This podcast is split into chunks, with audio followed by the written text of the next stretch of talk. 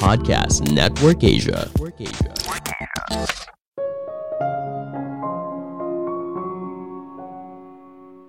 Jika kamu dipandang sebagai jerk oleh orang lain, mungkin karena selama ini kamu tidak memperlakukan dirimu dengan baik. Halo semuanya, nama saya Michael. Selamat datang di podcast saya, Sikutu Buku. Kali ini saya akan membahas pentingnya untuk tidak terlalu keras pada diri sendiri. Ini merupakan rangkuman dari video TED Talk Dan Harris yang berjudul The Benefits of Not Being a Jerk to Yourself dan diolah dari berbagai sumber. Bagaimana pandanganmu soal dirimu sendiri? Apakah kamu melihat dirimu sebagai orang yang baik, ramah, dan rendah hati? Atau kamu melihat diri kamu sebagai orang yang arogan dan egois? Kadang kita punya persepsi yang buruk terhadap diri kita sendiri. Kita tidak menganggap diri kita sebagai teman, tapi sebagai musuh. Alhasil, hubungan kita dengan diri sendiri malah membuat hubungan kita dengan orang lain jadi rumit Sebelum kita mulai, buat kalian yang mau support podcast ini agar terus berkarya, caranya gampang banget. Kalian cukup klik follow. Dukungan kalian membantu banget supaya kita bisa rutin posting dan bersama-sama belajar di podcast ini.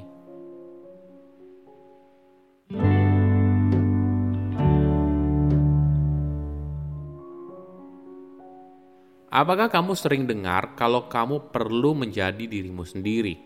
Tentu saja sering kan? Banyak artikel atau kutipan yang mendukung kamu untuk jadi dirimu sendiri.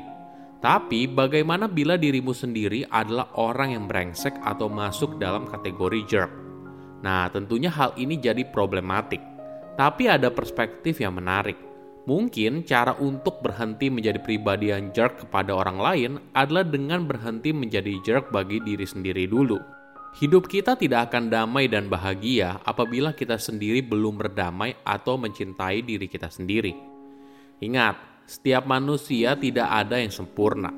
Mereka menjalani hidup dengan ketidaksempurnaannya masing-masing. Namun, ketika kamu menjadi orang yang lebih baik kepada dirimu sendiri, maka kamu bisa memiliki hubungan yang lebih baik dengan orang lain. Apakah kamu terlalu keras dengan dirimu sendiri? Orang yang punya kecenderungan perfeksionis biasanya rentan mengalami hal ini. Kamu bisa melakukan reality check untuk melihat apakah kamu menilai dirimu secara berlebihan. Pertama, kamu menyalahkan dirimu secara kasar pada kesalahan yang punya dampak kecil. Manusia tidak luput dari kesalahan. Kita pastinya pernah membuat kesalahan, mungkin saja kecil dan tidak ada konsekuensi yang signifikan. Namun dalam beberapa kondisi, kita sering kali memutar kejadian tersebut di otak kita terus-menerus dan menyalahkan keputusan yang kita ambil. Hal ini tentu saja tidak sehat dan bisa berbahaya. Kedua, tetap menyalahkan diri sendiri ketika kamu sudah melakukan perbaikan. Coba bayangkan skenario ini. Kamu mengirim email kepada seseorang namun salah menyebut namanya atau memanggil bapak dengan sebutan ibu tentu saja kamu langsung minta maaf. Sayangnya, kejadian itu tetap membekas di otakmu. Kamu terus menyalahkan dirimu sendiri, apalagi kamu juga pernah melakukan hal yang sama dengan orang yang berbeda beberapa waktu lalu. Sepanjang hari, kamu merasa kalau kamu adalah orang yang kasar dan arogan. Coba berhenti sejenak dan ingat, kamu seharusnya berhenti menyalahkan dirimu ketika kamu sudah meminta maaf dan melakukan perbaikan. Ketiga, Ketika orang lain perlakukanmu dengan buruk, kamu menerjemahkannya kalau itu adalah salah kamu. Saat sebuah kesalahan terjadi, apakah kamu selalu melihatnya sebagai kesalahanmu sendiri? Misalnya kamu sudah mengirim email kepada atasanmu, lalu kemudian dilupa dan marah kenapa kamu tidak mengingatkannya secara langsung bukan hanya email. Ingat, kamu perlu menemukan jalan tengah antara sedikit dan terlalu banyak dalam hal tanggung jawab pribadi tidak setiap kejadian salah itu 100% salahmu seorang. Tentu saja orang lain juga punya andil. Misalnya contoh kasus sebelumnya. Bos kamu juga punya andil, kenapa dia tidak mengecek emailnya sendiri? Bos kamu pun harus punya tanggung jawab pribadi atas kesalahan yang diperbuatnya dan tidak melemparkan semua kesalahannya kepada kamu. Penting bagi kita untuk belajar mencintai diri kita sendiri dulu, baru kemudian kita bisa punya hubungan yang lebih baik dengan orang lain.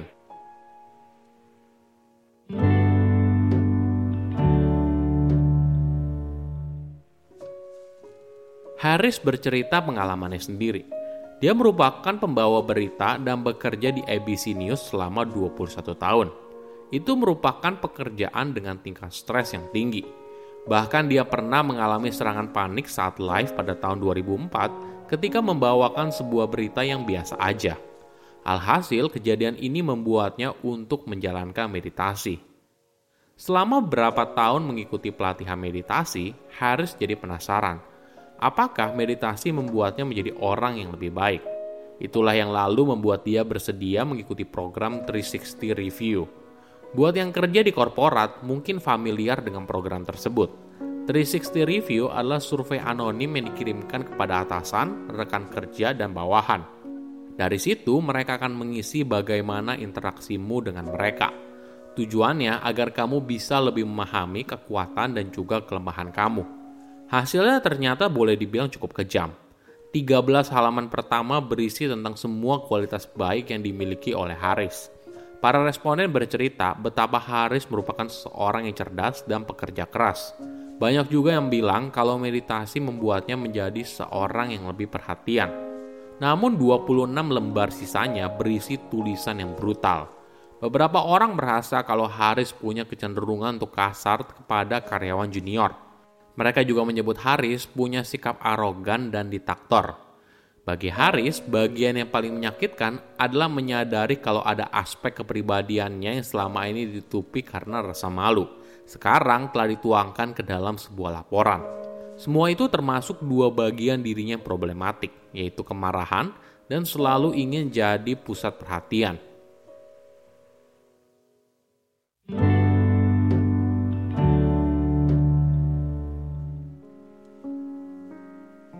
Apa yang terjadi? Tentu saja meditasi membantu Haris menjadi pribadi yang lebih baik. Namun tentunya masih ada pekerjaan rumah yang harus diselesaikan. Laporan dari 360 Review menjadi dasar bagi Haris untuk berubah. Dia lalu mencoba berbagai hal, mulai dari psikoterapi, pelatihan komunikasi, konseling pasangan, dan sebagainya. Namun tetap saja dua bagian dirinya problematik yaitu kemarahan dan egois masih belum mengecil. Hingga akhirnya Haris mengikuti sebuah retret selama 9 hari tanpa berbicara untuk berlatih meditasi kita kasih. Tujuannya agar Haris bisa jadi pribadi yang lebih ramah dan baik. Pelatih meditasinya terus mendorong Haris apabila dia ingin menjadi lebih ramah dengan orang lain, maka dia harus memulainya dari diri sendiri dulu. Bahkan pelatihnya memberikan saran, setiap kali Haris melihat kemarahan atau rasa egois yang muncul, dia perlu menaruh tangannya di depan dada dan bilang, "Tidak apa sayang, saya ada di sini untukmu." Tentunya hal ini terdengar menggelikan bagi Haris dan dia tidak mau melakukannya. Selama beberapa hari pelatihan, Haris mulai menyadari kedua bagian dari dirinya mulai terlihat semakin jelas. Kemarahannya membuat dia mengulang terus-menerus pidato yang ingin dia sampaikan kepada atasannya atas berbagai promosi yang berhak dia dapatkan. Keegoisannya membuat dia menulis ulasan bintang 5 atas beberapa bukunya, memuji pemilihan kata yang ada di buku tersebut. Bukan hanya itu, Haris juga sibuk menyalahkan dirinya sendiri. Kenapa dirinya begitu terobsesi pada dirinya sendiri dan selalu ingin jadi pusat perhatian? Hingga akhirnya Haris menyerah. Di tengah meditasi, Haris selalu menaruh tangan di depan dada lalu bilang, "Tidak apa kawan, saya tahu hal ini menyebalkan, tapi saya bersama dengan kamu. Momen ini mungkin terlihat aneh dan memalukan, tapi di momen tersebut, Haris ibaratnya mendapat pencerahan. Dia menyadari kalau dua bagian yaitu kemarahan dan keegoisannya merupakan program ketakutan kuno di dalam otak yang mungkin dibentuk oleh lingkungan atau orang tuanya. Kedua hal ini hanya ingin melindungi dirinya dari dunia luar Ketika Haris berhenti melawan, maka kedua hal ini mereda. Kedamaian inilah yang akhirnya membawa Haris untuk memiliki hubungan yang lebih baik dengan orang lain. Saya undur diri, jangan lupa follow podcast Sikutu Buku. Bye-bye.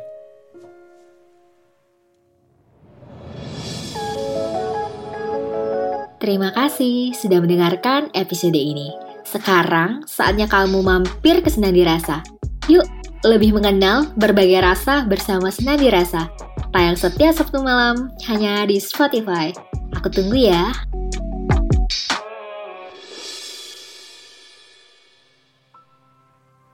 Pandangan dan opini yang disampaikan oleh kreator podcast, host, dan tamu tidak mencerminkan kebijakan resmi dan bagian dari podcast Network Asia.